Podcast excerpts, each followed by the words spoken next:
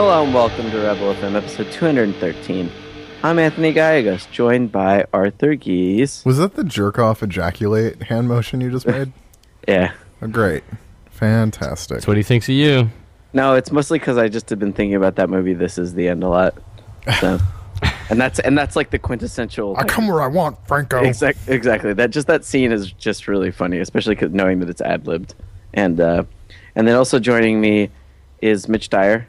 Hello. Masturbation expert. God damn it. Jesus.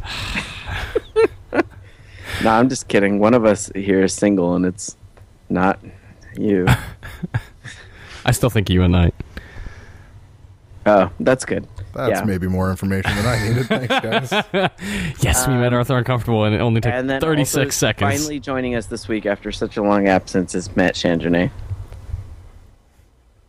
Psych. Cool. Matt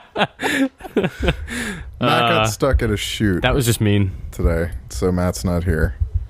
My mic levels suck right now, so don't worry about it. Vamp. I think you sound great. Sound pretty good to me. But so we play video games and we talk about video games on this here podcast. True. And this has been the week of the trials. I think you turned me up, Arthur. I'm number one this time. Why are you number one? I'm super loud right now. Ah! This has been the week of trials. Jesus Christ. And, we've had basically two trials games in the last week. Not basically, like you have had two trials games in the last week. I just wasn't sure if it was exactly a week but they came out both this week, yeah. Trials Fusion and then Trials Frontier, which I am playing literally right now. Fusion is the game that's on consoles. Yeah, and you know, I think some people have mixed feelings about it. I've been enjoying it so far. I'm like finally on the hard levels. So at what point do I get to do tricks? Because I've heard there are tricks. Oh, that happens about the third section in. All right. I just finished the beginner stuff. So Trials Fusion, where you get to start doing levels, and that's like the only thing that it really does differently. Like technically the setting is supposed to be different, which really means they just swapped out props to be like weird faux future now stuff. There's spaceships flying in the background, but the only real significant change is that this addition of tricks. And the way it works is that when you go off a ramp in trials, you know, it's still about, you know, tilting your bike and basically fighting gravity and physics to be able to make it through a course without falling as little as you can. And except there will be some courses that are trick courses, and these ones just have huge jumps, and then when you're in the air you can move the stick in certain directions, and based on your bike's orientation at the time, that will determine what trick you do. And then you have to release the stick and let it go back to neutral for your rider to automatically assume landing position. But when he does that, it also fucks with the physics, because sometimes he gives himself a lot of momentum to like swing himself back into sitting. So that's really interesting, because it's like SSX did something similar where you would do a trick, and in order to right yourself, you would just stop doing a trick. And the timing was like, okay, this is the velocity I have going down to the ground. At what point do I need to not do anything? Yeah, so there's definitely a bit of that. I feel like doing tricks is pretty hard, but I also don't feel like that in itself, like it isn't that compelling of a thing to me. Like I play those levels and I'm like, I get through them as fast as I can, because for me, trials is still about the trials levels, which is, you know, how am I going to get up this near sheer vertical thing, then balance on one back wheel. How many times is it going to take to do this? Yes, exactly. But that I still like. I enjoy that aspect of it, and this game still has that. And since I've beaten all the other levels, for me, having more trials is certainly not a bad thing. So, Anthony, if I had to ask you what part of trials on mobile would have the microtransaction element attached to it, what would be the worst possible part? New tracks. No. Retries. Oh, really? Yeah, I mean, I guess that's the thing, right? It's like, I've played a little bit of that one, too, and I know that you have to, like, you can either wait for timers to count down for gas, or you can spend money for gas. Things like that, I understand why they don't, like, from a monetization aspect, but I really wish that there was the option that I could just put, like, $10 in and be done with it forever. Yep, like I will do microtransactions, or let me pay you like you're a real game. Yeah, a lump sum. Like you can either pay for like a real game, or you can do microtransactions. So I've always like wanted that in that game, and it would be nice if it has that, because Trials, the mobile Trials has some interesting things in it. Like to me, it's the more interesting of the two games, like thematically between Trials Fusion and that. And because Trials Fusion is just like I said, this faux futuristic setting, and there's like this weird fucking story that they're trying to tell that doesn't really work. Really? And yes. Like, I'm going to take your iPad and throw it. I mean, I've only gotten a little ways in so far, but there's definitely some weird story about cloning and AIs and I don't know. Bullshit story in the iPad version too, where you're like talking to town citizens. But the AI one, but the one in the mobile version to me has way more personality than Fusion does. Like Fusion is like really just like cheesy futuristic. Like not even like cheesy to the point where it's like cheesy in a good way. It's just that menu theme song says to go fuck yourself. So can you make that one of the songs in this episode? Wait, does it actually say to go fuck yourself? No, it says welcome to the future. Man. Machine, the future. Yeah, that's really stupid. It's magnificent. Have you heard it? Trials is always... I'm not saying that it's acceptable, but I'm saying Trials has always had really bad opening theme songs. And really... Like the one for the last one was awful, too. Like, really bad. Yeah. And the music has always been like this... The music used to be like butt rocky in the original, I think. And then Evolution was kind of an exaggerated version of that because they realized, hey, people hate this. What if we did it but try to make it funny, but now it's actually worse? I definitely think Trials is one of those games that's like put on custom soundtrack and play. Oh, God, yeah. And to play with sound effects off, because this is a game where you're restarting every 3 seconds when you fail. And the audio cues seem to be set up to the checkpoints, so you'll race and you'll hit a checkpoint. And as soon as you hit a checkpoint, there's an explosion and an alarm that goes... Brrr! And then you restart and you hit B and it's like, oh, I need to go back to that checkpoint. Brrr! Go, restart. Brrr! It's terrible. And some of those audio cues are annoying as shit. Yes, it has all that. That's true. But... I think that there's still a lot to really enjoy about this game. Like, I especially if you're a big fan of Trials from the old games, they still don't do anything interesting with like the money you earn. That's not very interesting. So, did it do anything in Evolution? Yeah, I mean they introduced bike and character customization, but it's all cosmetic. But it was cosmetic, yeah. And so this is the same thing, cosmetic. You know, you unlock your bikes through proceeding through levels. Also, currently there's no multiplayer in the game. What? Yeah, I didn't check, but that's surprising. Oh, that's right. It's grayed out on the menu. Yeah. Yeah, I didn't play any multiplayer in the original one, weird. Hardly at all. But the one thing that I am excited about is that I think will hopefully give it legs is the track editor is still there. You obviously get the same tools they do when they're making levels. And, man, they are fucking robust. So I will be really excited to see the tracks that people create because on the last game, people made some really, really excellent tracks. I do kind of wonder how much that will ultimately matter, because I feel like for most games the user created content doesn't really. But Trials Evolution sold like crazy, so who knows? Yeah, and this one I'm not entirely sure if it will, because obviously this is like a very small sampling. It's on every fucking platform in the world. It's on every platform, but it's also like they're releasing it in a weird retail form as well as digitally, which is good because it gives them reach, but it's $20, which I know a lot of people have a problem with. Also, the retail version is $40. Yeah, because it comes with the season pass, which is like a year of DLC, and it's 6 packs, and it's a ton of tracks and characters and skins and bike items and all that shit. And it doesn't feel finished. It feels like it came out sort of half-assed and not done. Because like, of the multiplayer or because of something else? Well, first of all, if the multiplayer is on the main menu and it's grayed out, that's fucking bullshit. Yeah, just don't have it there. Second of all, both next-gen versions had fairly large patches. Oh, yeah, maybe patches. I haven't experienced any of the performance issues. You're on PS4, Polygon? Right? Yeah. Yeah, the PlayStation 4, from what Russ Frushtick, who reviewed it for us, told me, it doesn't have performance issues. It has really bad texture pop-in. Oh, yeah. Every time you restart, the track is like, oh, shit, were you going to look at this? My bad. Half a second. Like, I don't know. Sure. Which is still weird for this kind of game. I just... That there were any, like, technical issues on either platform for this kind of game is a little weird. Because it doesn't really seem like it's doing much more... from a visual perspective than Trials Evolution was. Yeah, I don't think so either. Yeah, I can't really speak to that, but I mean, basically the bottom line is it's more Trials. That's all it is. Like there's no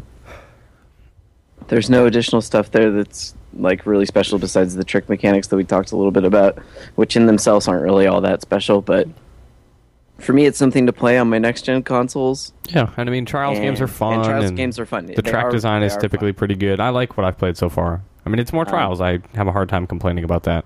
Yeah, and the mobile one's pretty good, too, although I will say that while the touch controls are pretty good, it just doesn't have... It never will have that exact same feel as using an analog stick. It's definitely simplified. It feels a lot more like Moto Heroes, which was Red Lynx's other non-Ubisoft... I think it was non-Ubisoft. It was basically Trials, but you played a little monster truck. My biggest problem with it has less to do with the controls, which I'm willing to tolerate, and more to do with the structure. It just feels super rigid. Yeah, well, and the mobile one forces you to repeat levels over and over and over. Oh, cool, you did a backflip here. Now come back in 5 minutes after you do 2 more races, and then do a front flip, and then you get more gold, which you can use to upgrade your bike in a very linear fashion. Like, you can upgrade when we tell you can, because you're going to get X amount of money to spend on it, and then we're going to make you spend all of it on this particular upgrade via a text talky fucking garbage talking head conversation that I just stop. Just don't do that. Just don't waste my time. So this game was worked on in conjunction with Ubisoft Shanghai and Ubisoft Kiev. Yeah. Which kind of makes me wonder how much Red Lynx actually worked on these games. The mobile one, you mean? No. The Fusion. Both. Wow. Was worked on by Ubisoft Shanghai and Kiev, I guess, did the PC port that's not out for a couple of weeks. Okay. Maybe a week. Or maybe that Shanghai did like one of the console ports or something too. Or Shanghai like made them assets while they designed tracks or something. Yeah, exactly.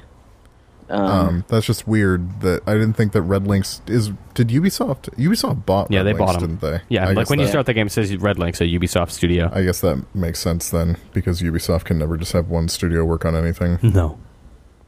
Get it out fast. Gotta go fast. Yeah, I don't know. Both of those games are fun, and I mean, the free-to-play one, you can at least try it and decide if you hate the free-to-play mechanics. But yeah, it's free. The Fusion, I will say, it is. Even I, who likes Trials, when I saw $20, I was like, $20? It's the most expensive Trials game yet. So. It's the most next-gen, Anthony. Yeah, well, I felt like I was in the future. So. Because in the future, everything costs more? Now everything's a combination of man and machine. Man, the future. I've been enjoying that, and then I've also been I played some South Park. I'm like 5 hours into it. I will say it's the first game that's gotten me to play a lot of hours of like a JRPG style like attack thing, or one of the first games, like, because it does have that sort of combat.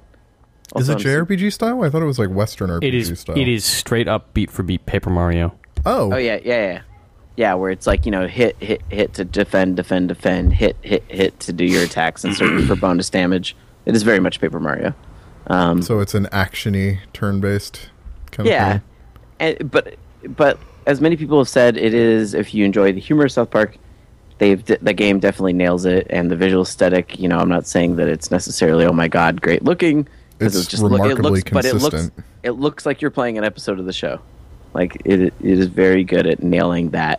And if you are at all familiar with the show, it goes through a lot of tropes, but not even necessarily ones that are tired. Like, I just feel that every so often in the game as I'm playing it, I am surprised by the things that they're able to do, you know, and how well it feels like it is a South Park game that isn't just like stupidly shoehorned in the way that the Nintendo 64 one was. That one felt really stupid. And did you play Scott Tenorman's Revenge? Ugh. I did not. Oh man, what a waste of time. Go Tower Defense play was good. Yeah, I actually really wanted to play more of that game than I did. And you didn't, because a million. Was that 2008? Yeah. Oh god, Christ. I think it was. Like, so many good games came out in 2008 that there's no way that you would have time to play that. Too busy playing Fallout or Mirror's Edge or fucking Halo DST, Left 4 Dead. Man, yeah, what a good time. Ow, Dead Space. But wait, you weren't playing Dead Space because you were a heretic then. I know, I was playing it. I just wasn't liking it. Yeah, I don't know. I mean, it's a miracle that the South Park game ever actually came out. You know, but I haven't encountered any of the stereotypical bugs that you would expect from the studio. About to ask. You mean like the bugs that broke the game and made it so I can't proceed? Yeah, sure. Like that's the thing. That's the thing is I know that other people have totally had that happen. So I'm kind of wondering like when their shoe's gonna fall for me. But so far, nothing so far, and I've been enjoying it. But give it time. You've still got plenty of time for the game to break. Yeah. That's the thing, because I understand it's not too long if you just do all the story content. So. I think it's like 12 to 16 hours is what I've heard.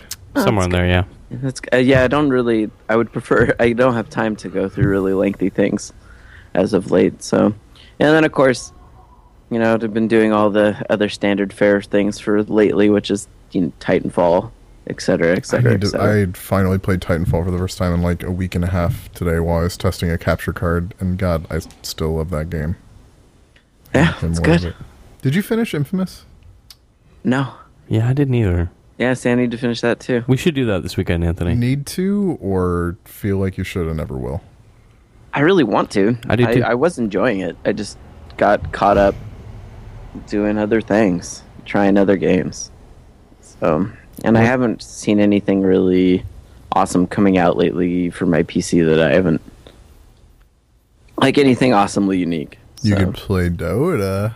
Mm-hmm. Oh my God! Do you want to play Dota with us tonight? Yes. No, he doesn't. Hey, oh, side note: we should start playing some Heroes of the Storm. I should be in that alpha this week. Okay, but we can't talk about it. That's fine. I just like we should just play it. If I was in Heroes of the Storm, I would totally play it with you. But you can be in Dota and play that with us. That's true. That's true. You played LOL. Yeah, you've played Dota with me. I know, but I wanted to play... I'm trying to convince someone to play Dota. What the fuck is going on? You've become a real man. I'm so happy about all of this. You're going to leave the house, and I'm just going to throw myself into a fire and immolate.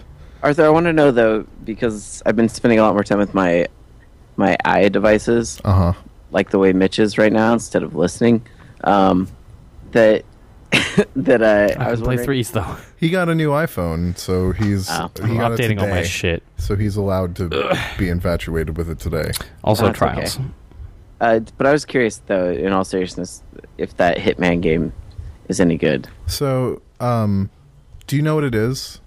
Yeah, I've seen a short video that someone posted when it had like a soft release in a foreign country. Did it? I didn't realize that it had. Yeah, it was like a week ago. Originally, it's supposed to come out on the 17th, and now it's coming out tonight, which is the 16th at midnight, and they moved the embargo from the 17th to today, which obviously I didn't hit. So it's like a tabletop game almost looking. So the way it's presented is like a series of board games that are set up like... It's almost like Settlers of Catan or something like that. It's like... kits that are aligned modularly to make these little levels, right? And so there's no dialogue and no text. There's only music, and each section of a level is a diorama.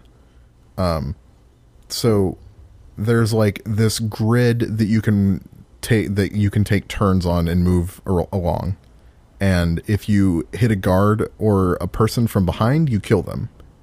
But if a guard or person walks into you, they kill you. Right. It almost seems like it has like elements of a slide puzzle. Yeah. Because it is like a track, and as you move, they move. It's very much like that. Except you have to learn their patrol path, so that you know, like if I make this move within 4 moves, I'll be facing their back. If I do it within 5, though, they'll be facing me. So it starts out where it's pretty simple, and like those routes are static. And you just move along and you kill people and you get to the exit. But it slowly starts adding more wrinkles, like, oh, well, there are more guards here. And, oh, well, this one is facing this way. Oh, well, these 2 guards have a predetermined patrol path, but one's path is shorter than the other. So he finishes his patrol before the other. And so it's constantly changing where people are from move to move. Then it adds distraction devices, which you use to try to move the guards in different directions. Then it adds trap doors, which you can use to teleport from one to the other, which takes a move. And that's all I've seen so far, because like I'm only I'm on the second board. Okay. But it gets pretty hard. Like, I've definitely had to do stuff over and over again. And also, there are multiple objectives in each match or each board. Like, you beat it, quote, when you get to the exit. But, okay.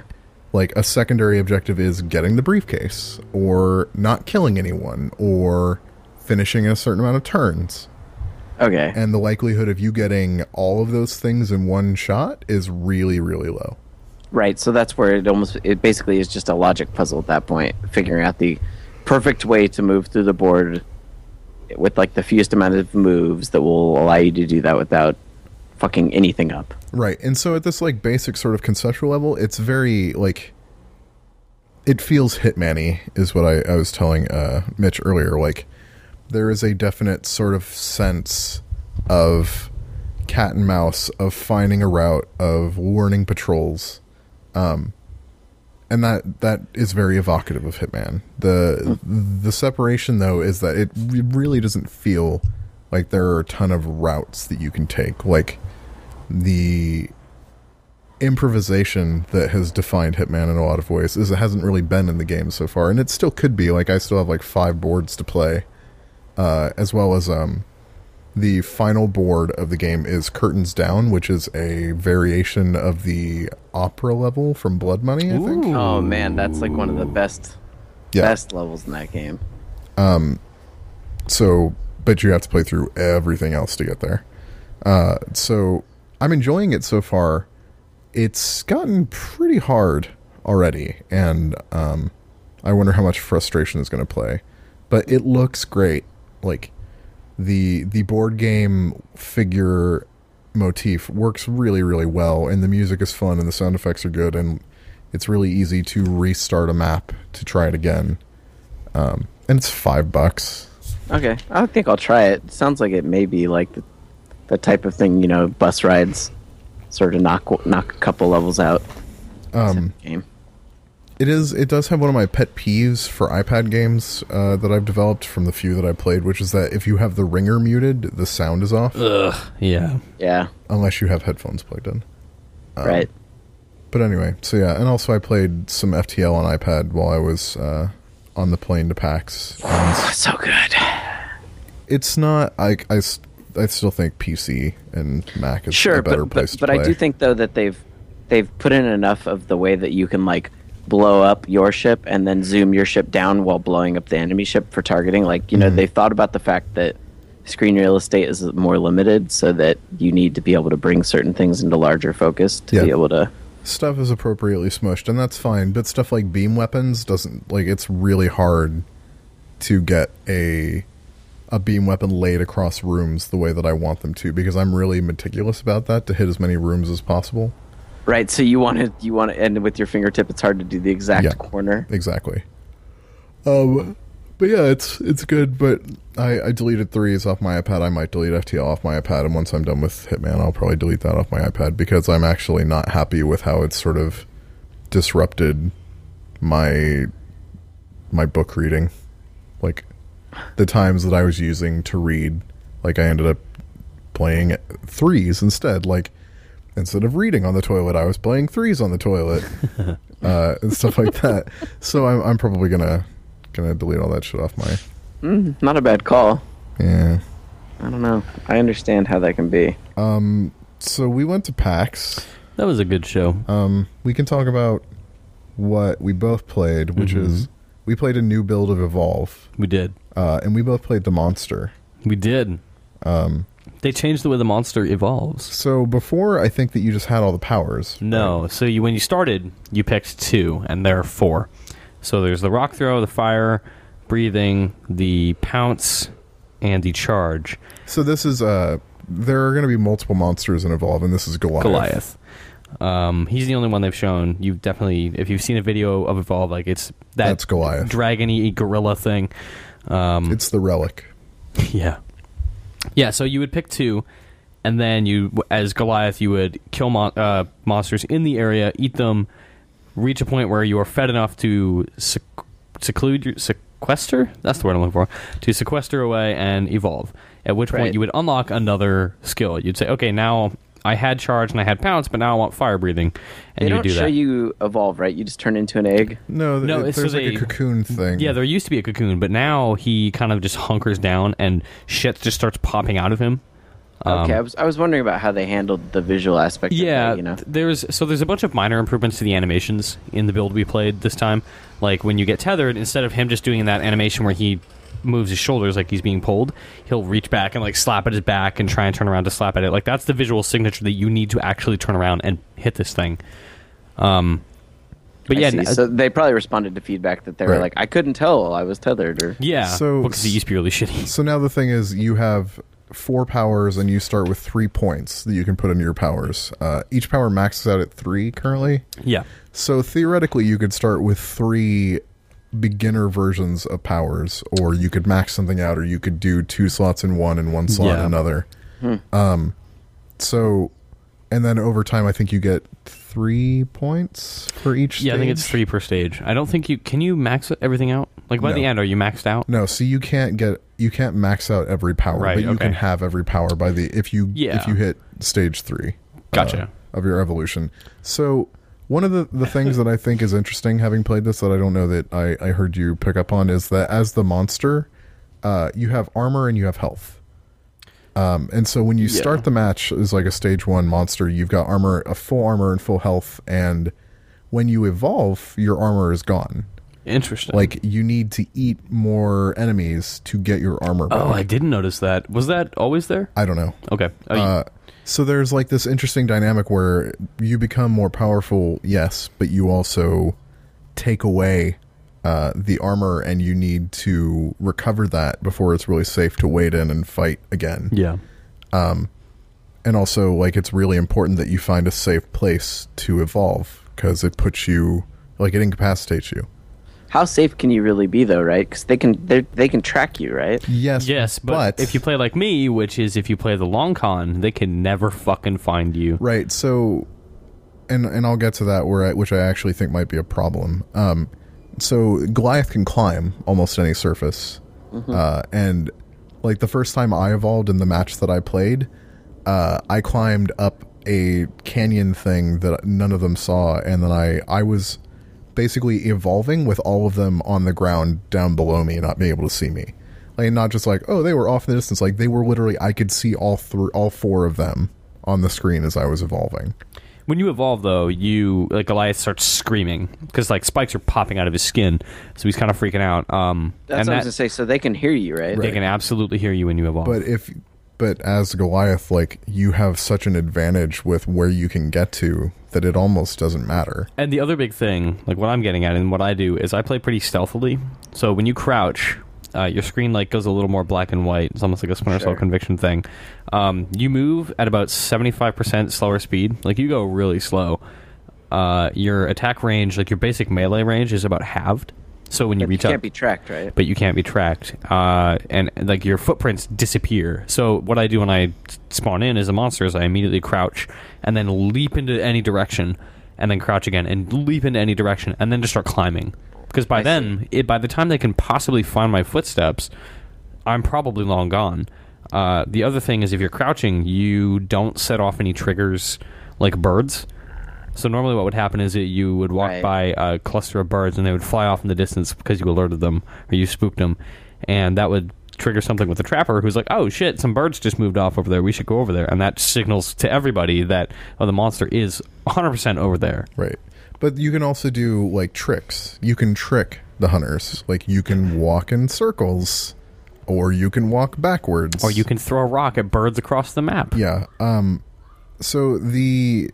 the hunters didn't find me until after I evolved for the first time, and the only reason they found me is because they were down below me and I jumped on top of them and knocked 2 of them down, and then charged another one and knocked them down, and then ran away and went about evolving to stage 3.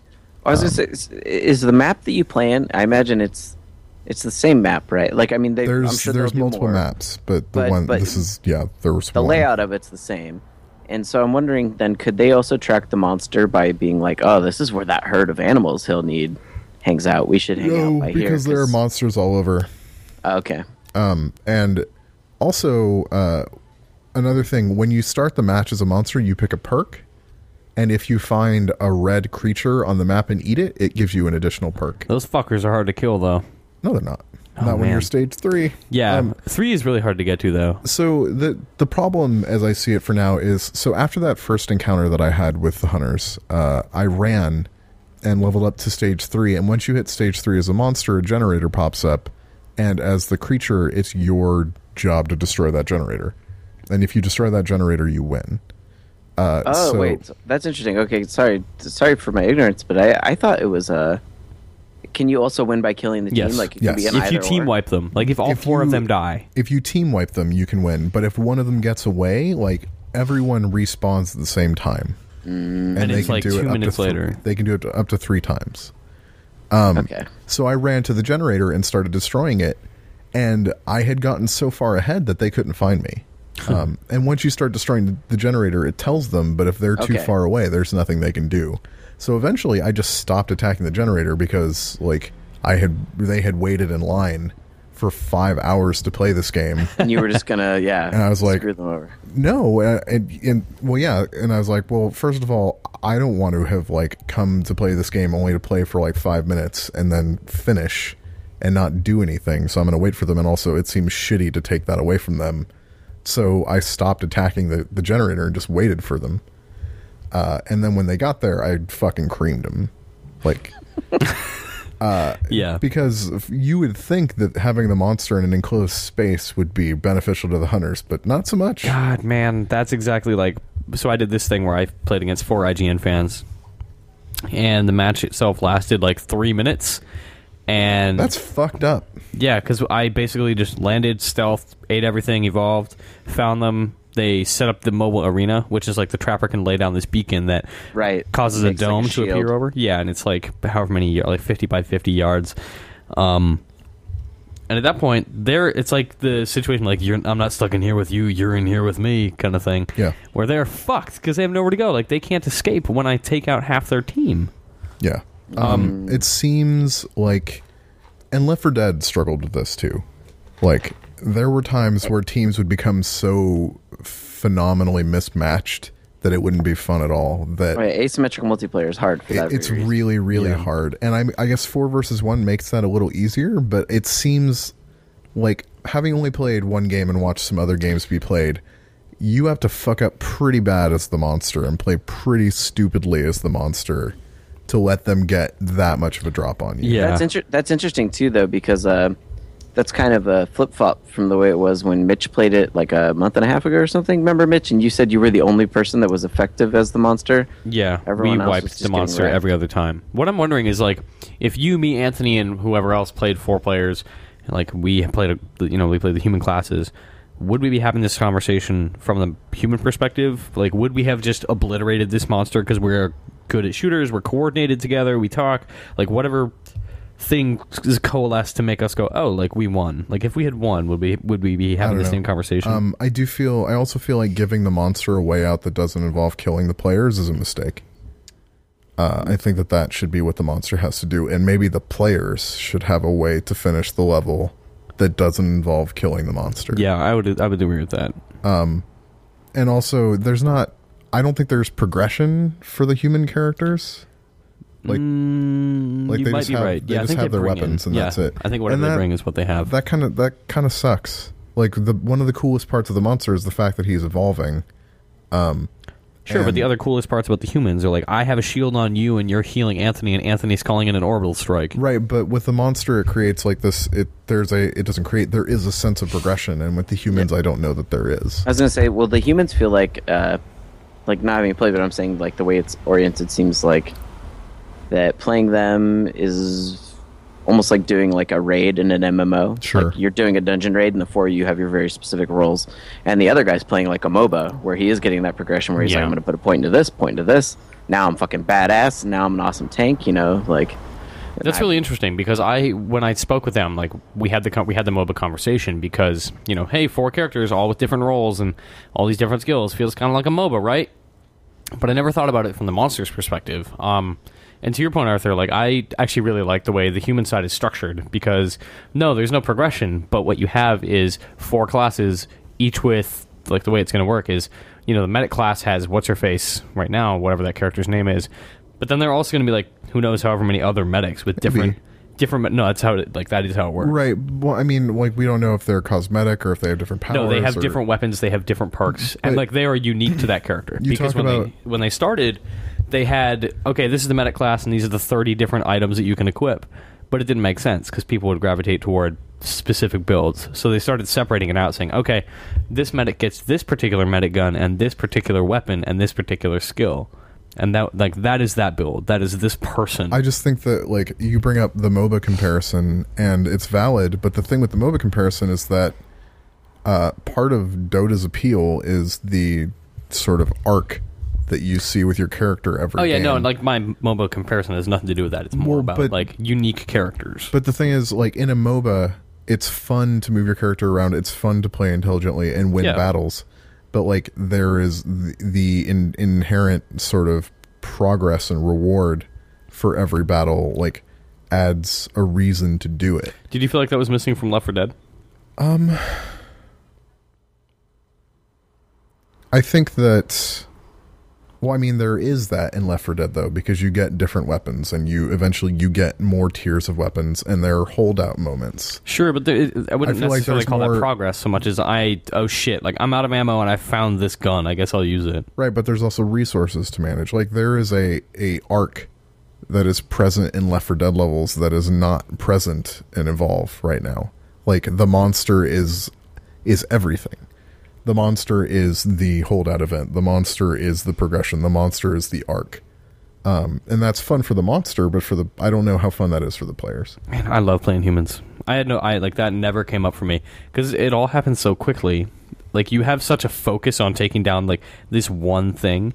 And maybe that's a problem long term, but like, short term, having played a few matches, being like, okay, we landed, cool, let's work together to take down Goliath. That's literally all we care about. I'm not thinking about, man, I really wish that I had better bullets. But like, you're talking about, for the human side, it's a very sort of fuck you, Skype.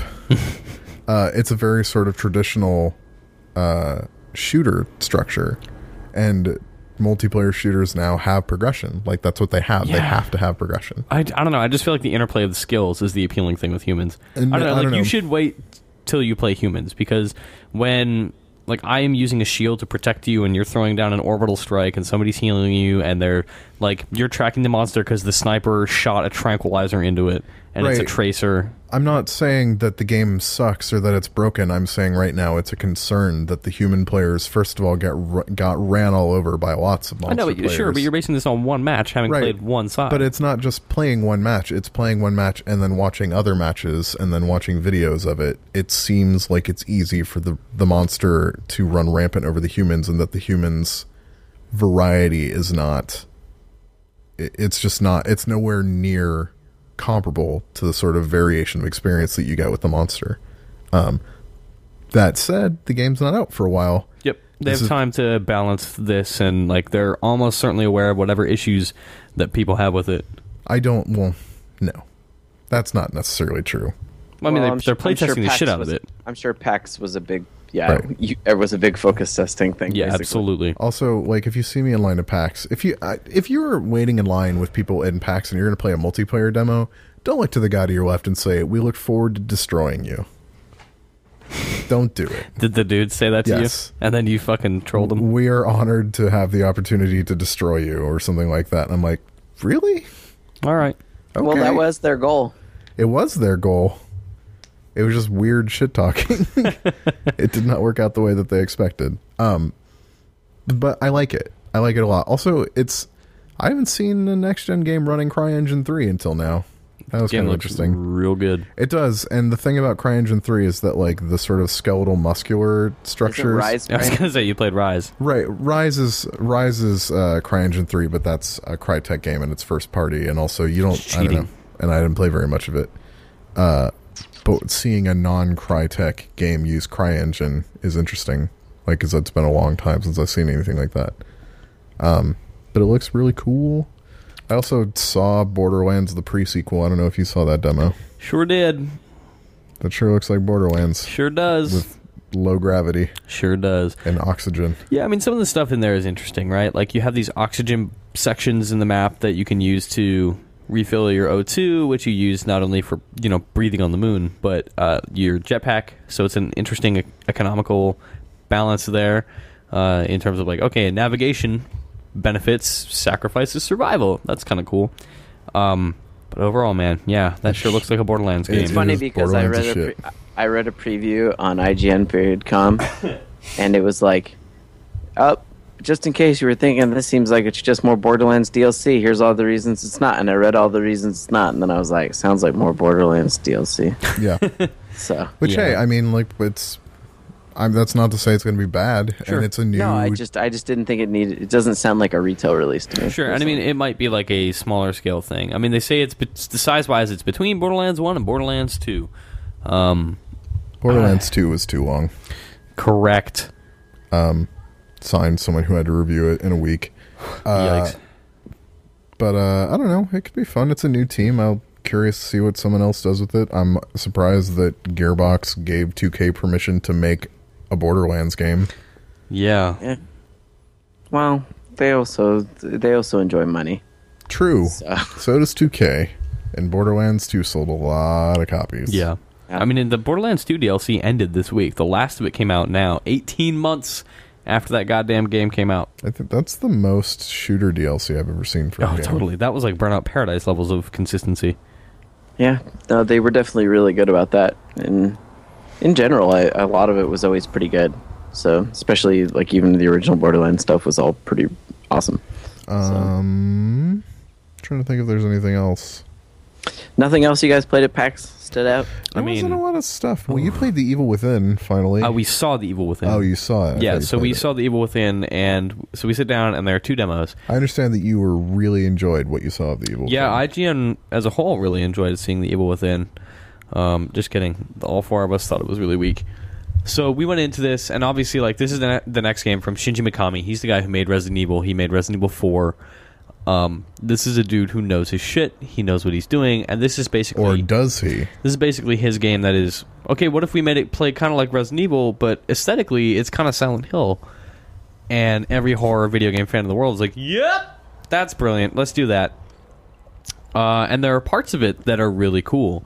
Like, the second demo we saw was this, like, underground prison-y vault, and it's really pretty and ominous, and the atmosphere is fucking killer. There's this fog on the ground coming out of it, and it's all weird and spooky and, like, very, you know, it's a psychological horror, so you don't really know, like, all right, am I seeing some shit that is just going on in this dude's head or what? And the lighting is really nice, and the music is, like, really, you know, very appropriate.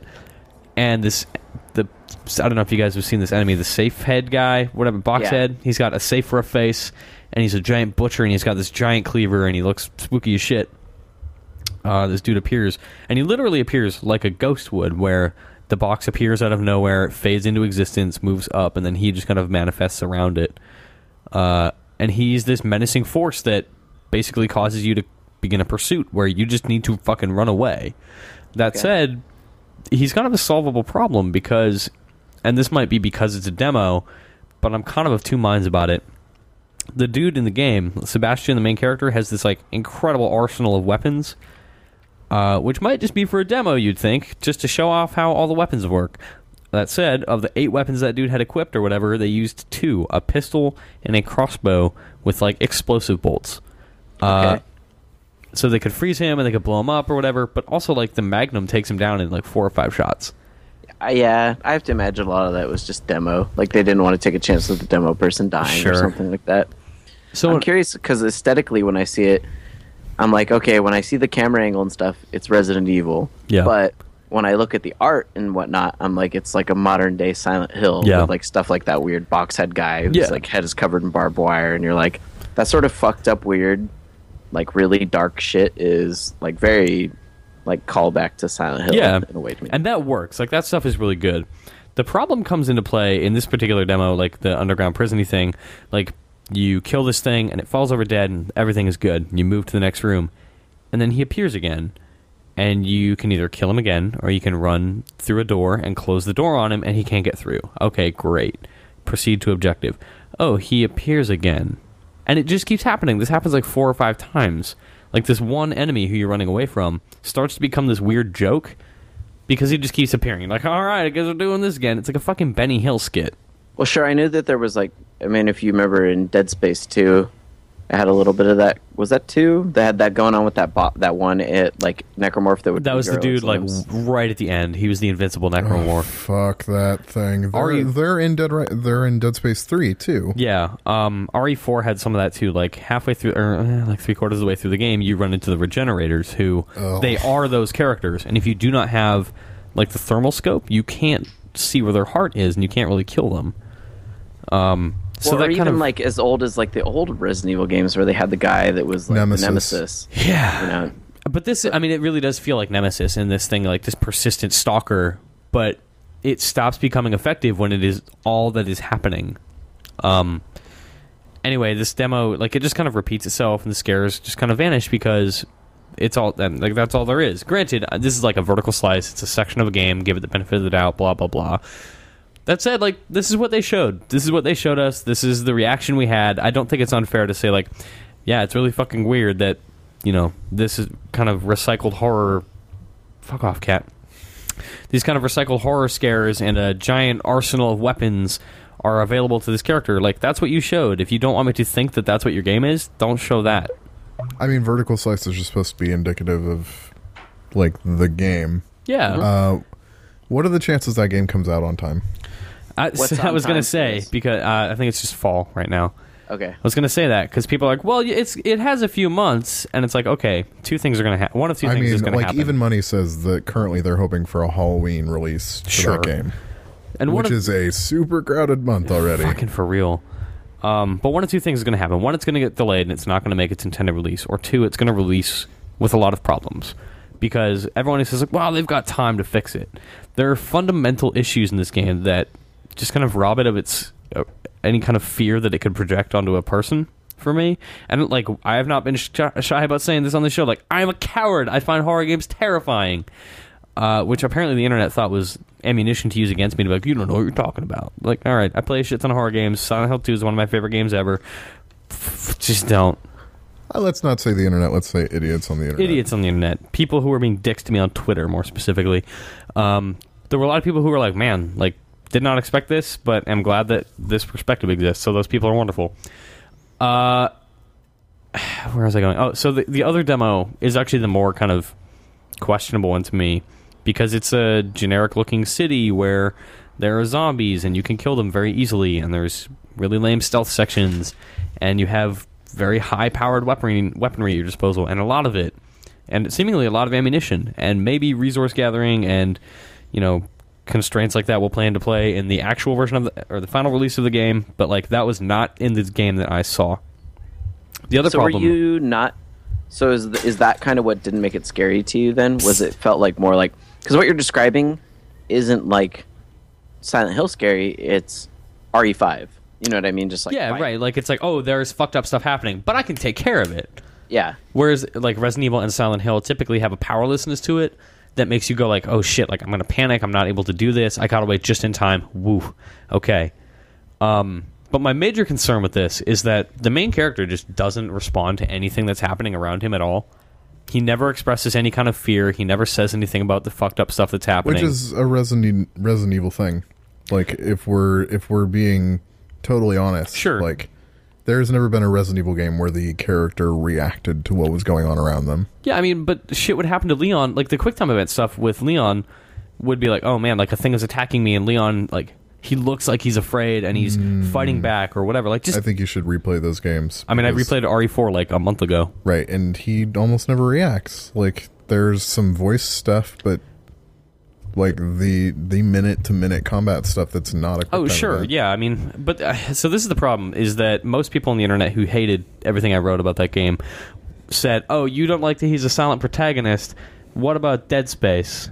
or Resident Evil 4. It's like, all right, well, those games have other things going for them. When also Isaac screams at every opportunity. Isaac freaks out. Isaac, like, you can hear Isaac's heartbeat accelerate. You can hear him breathing heavily. Like, those things... It's not him. It's like when I ask for a reaction, I'm not saying I need the character to go, I'm scared of the thing that, like, it's not that. I don't need him to verbalize it. I just need some kind of emotive reaction. There's, and in Dead Space, there is a real visceral, no pun intended, sense of reaction to horrifying shit. Totally agree. And, like, he will get grabbed and he'll freak out and, like, panic. Like, there is a sense that this dude is afraid of the things in the world, and that does not exist in the Evil Within. Well, also, like, there is almost always the very real possibility that you can get killed quickly in Dead Space. Yeah. And that does not appear to be the case here.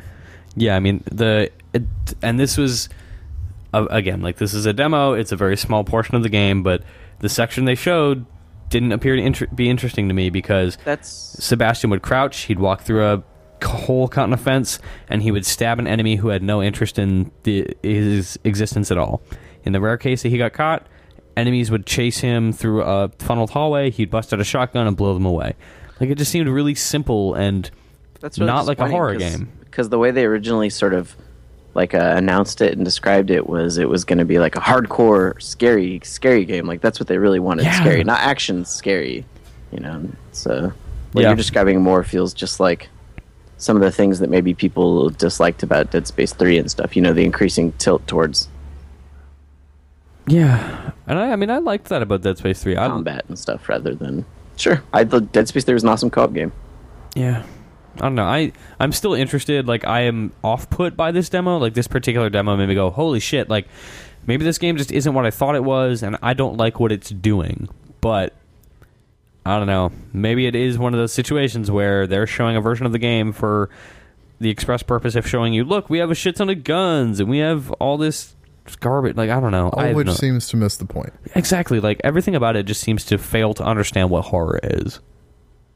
And that's really disappointing to me. Well, IGN.com. Some idiot on the internet, Mitch Dyer. Correct. Well, that's... I mean, I hope that they get their shit together. I just... Again, like, my concern last week was that did they learn the wrong lessons from Resident Evil 4's success? Capcom did.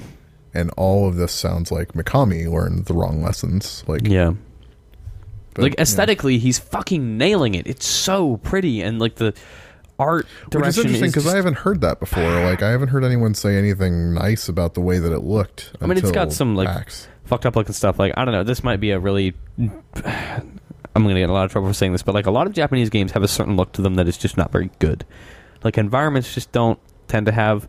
Simple. Yeah, it's just, and, like, characters look kind of flat a lot of the time. And that's definitely the case here. But there are certain smaller details that make you just go like, wow, that looks really good. Or some of the lighting just happens to look really nice and give, like, just creates a nice atmosphere that is definitely evocative of really incredible horror. Mm-hmm. But, I don't know, the stuff that is in that game seems to not align with everything else it's accomplishing. Well... And there's your downer of the week. Welp out of 10. I'm surprised there wasn't any, like, indie mega booth stuff or something. I don't know. I mean, we could definitely talk about Not a Hero and Below and Transistor and... But, like, we don't need to because Transistor will be out in a month. Yep. Child of Light's out soon. That game's also really good. Super Time Force will be out in, like, a month. That's good to hear, but that was actually one I was curious about because I've been seeing it at that PAX for a while. So yeah, that's almost finished, which is good because hopefully that means that Below will also come out this year. No fucking way. They want to. I just don't think it's going to happen. Cappy's never put two games out in a year. Also, right, Chris is director on both of those. But I don't know. Like, they've never worked with a first party before either. That's true. Microsoft cracks the whip. Yeah. There are a lot of games coming out in the next 5 weeks. Yeah, man. Which is good, because it's not like there's anything happening in 6 weeks. Yeah, great. Well, they got to get them out before that so that they don't get buried, you know, in all the announcements. There is a game coming out E3 week, like a fairly high-profile game. Oh, yeah, what is it? I'm going to look at my schedule right now. Oh, man, yeah. Because we were making fun of this, because Last of Us did that last year. Didn't seem to hurt it, though. And the year before that, it was Duke Nukem. No, the year before that it was Lollipop Chainsaw. The year before that was Duke Nukem. Oh man, I reviewed Lollipop. That was during E3? That game was not good, yep.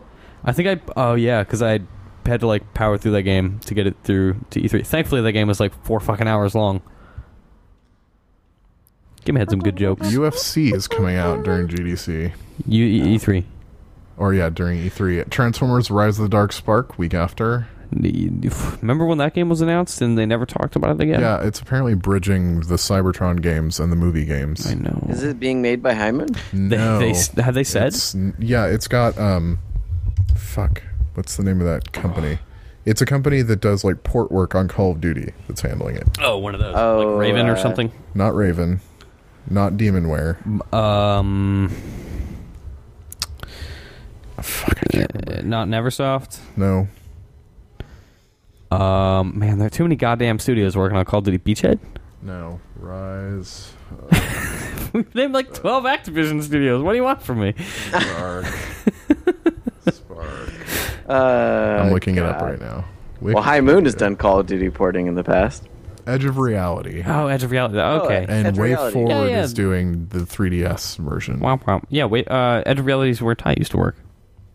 They did Loadout. Oh, right. Yeah, they did Loadout. They also ported Mass Effect 3, I think. Right. Right. Prior to making Loadout, all they did was ports. They didn't do Call of Duty. I'm sorry. But they did Loadout. But they've done Mass Effect Trilogy, Sims, Dragon Age Origins, Incredible Hulk. They have experience with Unreal Engine 3. I'm sure that's why they were contracted to do. Yeah.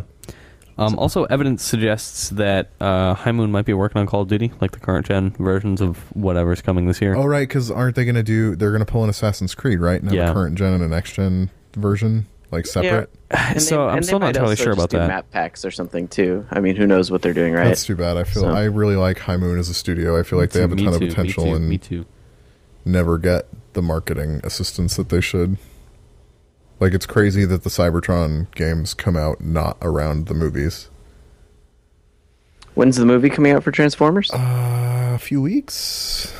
June? I would have figured... Yeah, that's what I was saying. June. So maybe it is coming out right around that. Yeah, that's big. That's Edge of Reality's game. That's not High Moon. Yeah, that's a bummer.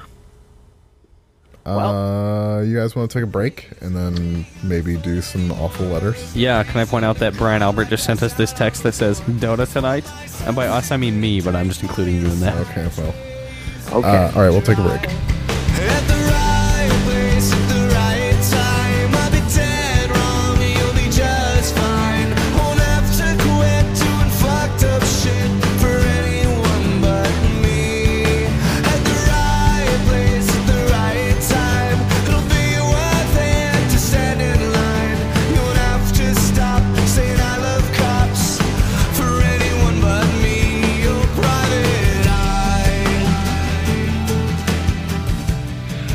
Confused from Canada writes in.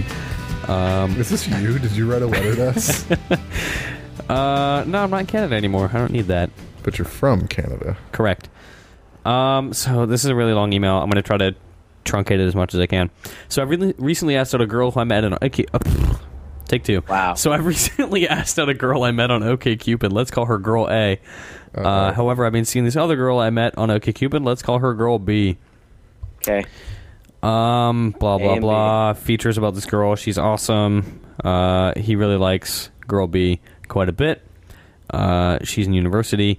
After our third date, she stopped returning my texts altogether. The two texts in question were being, hey, how'd your paper go? Which I sent on Sunday. The second I sent on Monday saying, do you want to go out again on Friday again? And there was no response. I was about to take the lack of response as a message until I got a text at 11 p.m. the following Thursday saying she went to visit her grandmother that week and forgot to take her phone. Shall we stop? No, what's his question? To which he responds, okay, well, when you get back to town and want to chill, let me know. And he's gotten no response since. When I told my buddies about this, they said she's just playing games and to forget her, which makes sense. But I never got that sense from her when we were out on dates, that she was that type of person. Though until I got a text from her saying that she forgot her phone, I had written her off as pulling a fade, which, in case you don't know, a fade is when instead of telling someone you're not interested, you just stop responding to them over whatever type of communication you prefer to use. You know that there's a fade. Okay. Should I forget about her and assume she's playing games and bad at fades, or should I give her the benefit of the doubt? So it sounds like she's really good at fades. Yeah, the funny thing is, you're straight faded. Yeah, that's not even the slow fade. Oh, that's like a dissolve. Yeah, she did a star wipe on you. Wow. She doesn't want to hang out with you anymore. So his bigger question is, Girl B never had a talk about exclusivity, and they've only gone out 3 times over 3 weeks, nor did we do anything that would imply exclusivity, such as meeting each other's friends or family. So am I being the bad guy here for not giving her the benefit of the doubt and asking out Girl A? Dude, you can ask out Girl A. You were never boyfriend and girlfriend. You were fine. Yeah, you didn't have that talk. It's fine. She's moved on. Yep. In fact, it doesn't sound like she ever was on board, and then moved away. She star-wiped after the first date. Star-wiped is a really good. They went out 3 times. I love it. Yeah, 3 times. I feel 3 weeks. Like if you go out 3 times and then she blows you off, then she's over it. That's pretty clear. It took her. She was like, maybe. She was like, yeah. She's like, I don't know. I'll give it one last try. Third time, she's like, no. Yeah. Also, if you get a text saying, "Sorry, I was away at my grandmother's place and I forgot my phone." No. In this age, she didn't forget her phone. Also, if you... he made no mention of this, I assume, but if you didn't make out after the 3rd date, you're friends at best. Yeah, that's true. You get 2 dates for that, basically. You have 3 dates to make a move on either side, and if nobody does, then... It's in all likelihood, it's never happening, or it's going to happen like 6 years later in like a weird mistake. And she'll say you could have done that so much sooner, and you'll wonder really what sad. The fuck. And it's bad just show. Yeah. Keep vamping because I'm looking through letters. Okay. Well, there's 3 that you starred, in case you were wondering. Yeah, but I think we covered them because they're the Evil Within. Oh well. Oh, actually, I did want to kind of talk about this. I think. Hang on. Okay, yes, I did. Blah, blah, blah. Mitch's feelings on the Evil Within. Is it possible for there to be a AAA horror game that does... Oh, sorry. Is it possible for there to be a AAA horror game, or does the indie market have that genre covered with Zombie Studios, Daylight, and games like Outcast and the upcoming Soma? Outlast. What did I say? Oh, I said Outcast, because that's what he wrote. What's the name of Techland's... Dying Light. Techland's doing Dying Light, which... I don't know if that's AAA, but it's certainly not indie. Yeah, and I think it's totally possible. I mean, I don't count Resident Evil out yet. Resident Evil 6 was kind of goofy, but there's nothing that totally precludes them from doing more. But if you were talking to a publisher and you're like, hey, we want to make this horror game, and we want to make it for $20 million, and then they're going to be like, okay, $20 million seems like a lot. You know, how many copies can you promise us that you'll sell? You know, like horror games, kind of niche. I'm guessing we can probably sell like 4 million units. And they're like, yeah, no way. You know what I mean? So it's like, because by the time they put marketing behind it, the budget goes up several more $1 million. And, you know, they buy all this booth shit for all these various cons. It just keeps going up and up. The staff grows to like 250 people. So I just feel like it won't happen, probably. Like, not, and there will be compromises made to make it into a product that could be marketed to a larger audience too. Like, you know, I think if you were to try and make a AAA, like, tens of $1 million horror game, and you were to tell them, we all right, Arthur? Yeah, I'm just looking at the thing. If you were to make like tens of $1 million horror game and tell them, like, and guess what? You never shoot anything. You can only run. They'd be like, no, fuck off. Guess what? You never get funding and your studio folds.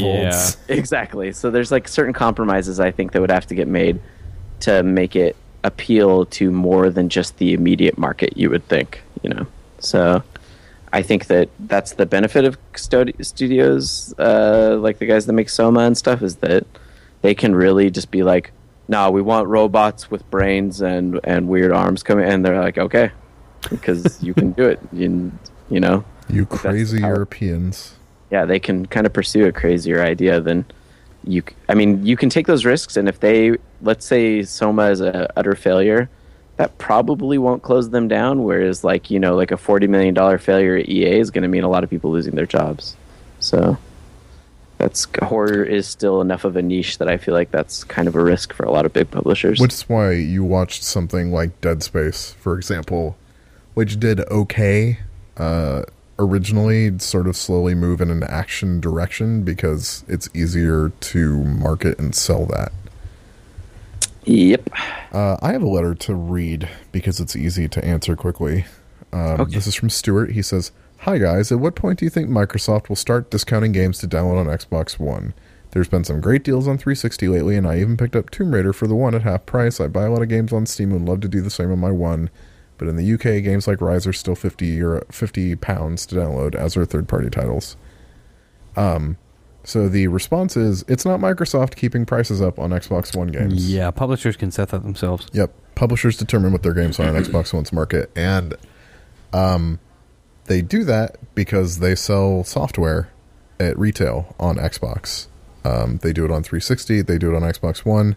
360 software sales for digital happen when the tail is up on retail.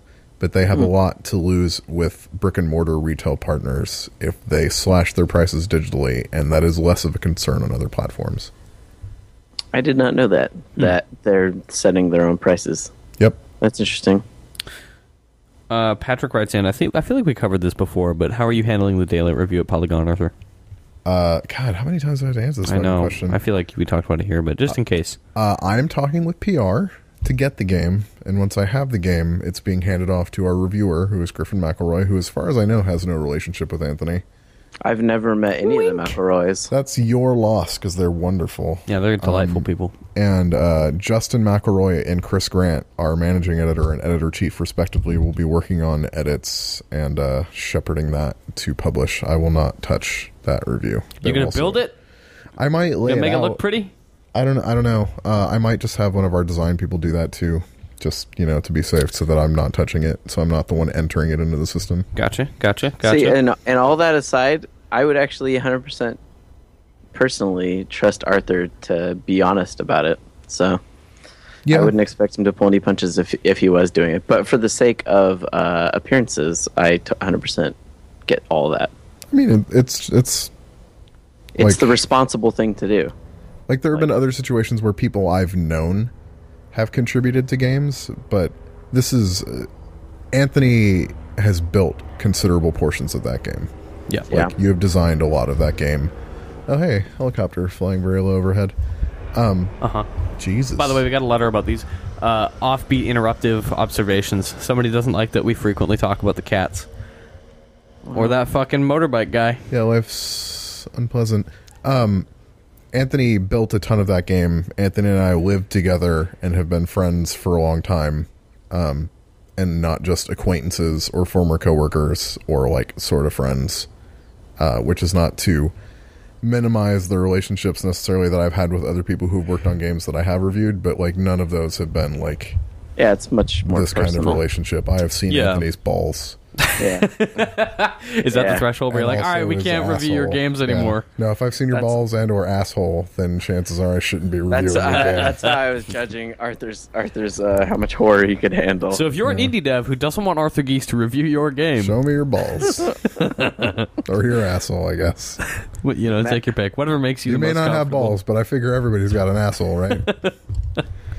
Yeah, or just your taint. Everyone's got one of those. Just, I don't know, to this point now I have a question. Have Anthony, when you were in the press, this applies to you, but have you guys ever removed yourself from a review or anything when you're like, this makes me uncomfortable because I'm too close to this person? Because I've definitely done that. I've never been in the position where a game that came out where someone I know was working on it was a game that I would ever review. I think when I was dating someone that worked in the GOMS, I asked not to do any of the Bethesda previews. Sure. Yeah. So.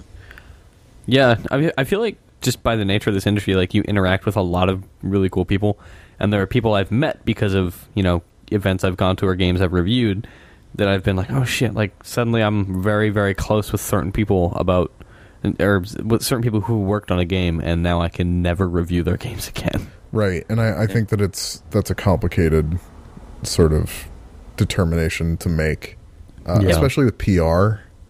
Yep. There's a couple of those in hindsight I would have changed I would have taken myself off of. Yeah, I was going to be on the Dead Space review, and then Casey took it, and in hindsight I'm very glad that I didn't have to do that. Because you're friends with Warren, who works at Visceral, right? Yep. Yeah, and like we've all like Steve Papoose just is fucking really cool and hung, like been around him a bunch. I don't know. Like I'm cordial with a lot of developers, and I am friendly with them, and I even consider some friends. Yeah, but I try to be careful about that. Yeah, and I mean, it's not that difficult to kind of separate. Like, oh, that's a cool dude, and this is someone I'm friends with because I don't know. Like, I don't go day drinking in the park with Steve Papoutsis, but I do that with Warren. Exactly, like, exactly. Or like, you know, I would review the next game that is made by Firaxis, even though I've hung out with those guys several times. Sure. Like, just it through, like, you know, like, oh, we go see your game, and then we have lunch. Whereas I would not review a game, like, the next Halo. Exactly, because you're friend with Tim Longo, who's creative lead on that now. Like, I have good friends who work... Like, I think I'm actually at the point where I can't review anything by Harmonix anymore. Because I'm super friendly with a lot of people that work there. I couldn't do that. I'm pretty anymore. Good friends with some people that work at ArenaNet, so I would never review anything like Guild Wars related, as an example. Which I know you've been dying to do. Oh, yeah, super. It's a good thing I hate everyone at Blizzard. But no... It's complicated, and it is something that I think about, like, and I think recently I posted a clip from Almost Famous where Lester Bangs has the kid from the movie, like, in a diner, and he's explaining to him about, like, covering rock stars, and the thing that he says that's stuck with me, even though it's not always accurate, is that these people are not your friends, that these are subjects, like, these are the people you write about, and you need that distance in a lot of respects to be able to speak truthfully, and the truth can shift when you know someone personally. Like, there's a lot, it's a lot more complicated, and it's impossible to completely remove friendship from all of those equations, but it is something that is, like, I try to be really conscientious about navigating. So no, if I've seen your balls or your taint, I'm not reviewing your game. There you go. If you want to send in your own letters about such matters. Do we not have any other letters? Not really. Yeah. Seriously, people, start emailing us letters. We want to hear from you. You can send them to letters at eat-sleep-game.com. You can find me on Twitter. I'm at Chuff Money. Arthur's at AEGIS. And Mitch is at Mitchy D. And Matt is in the dumpster.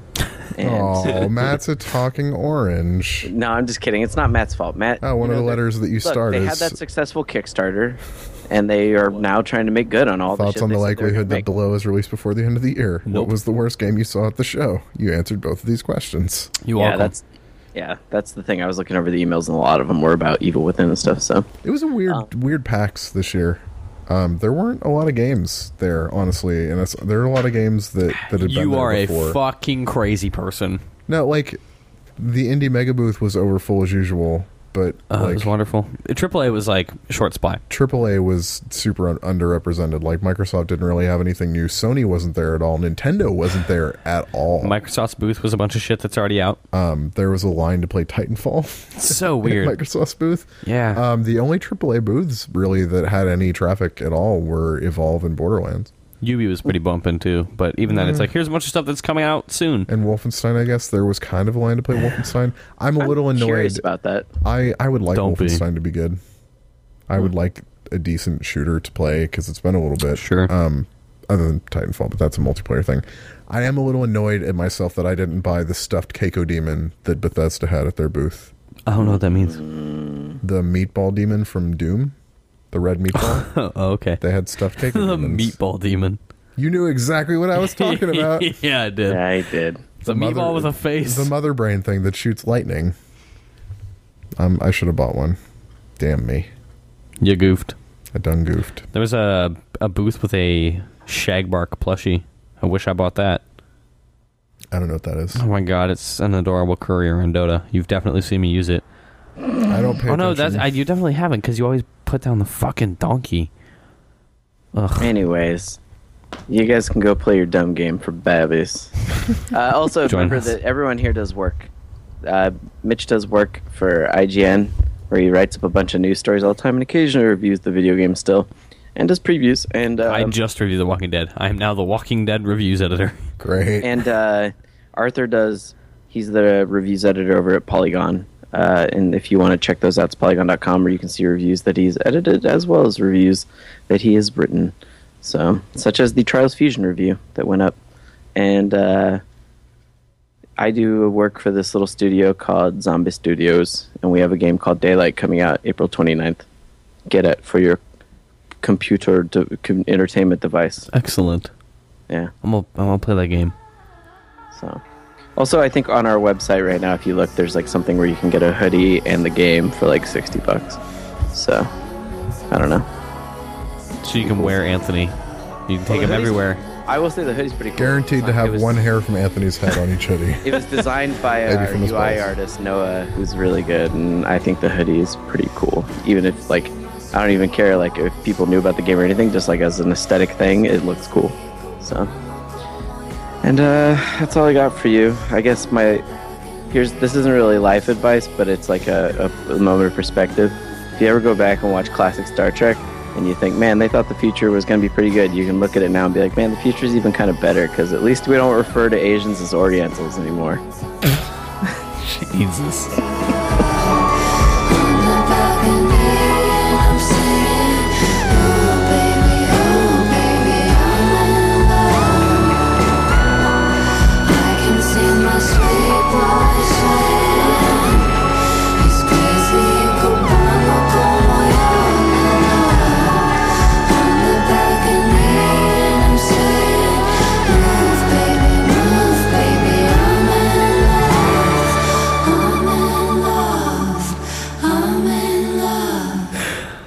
Good night, everybody. Jesus Christ. That really happened. There was like a part with Dr. McCoy where he's like, blah, blah, blah, and the Oriental girl. And I was like, what? You can't do that, Bones. Fuck you doing? She's next to the Jew. Or there was like another part in it where it was like, Scotty was in love with this woman. And he was like, and McCoy was like, oh, no. And Kirk's like, what? I don't discourage fraternizing among the crew. And he's like, yep. But you know, she's going to get what every woman wants. Now she's just going to find a man, drop out of the service, and have children. It was just like, holy shit. Oh, my God. Fucking Star Trek, man.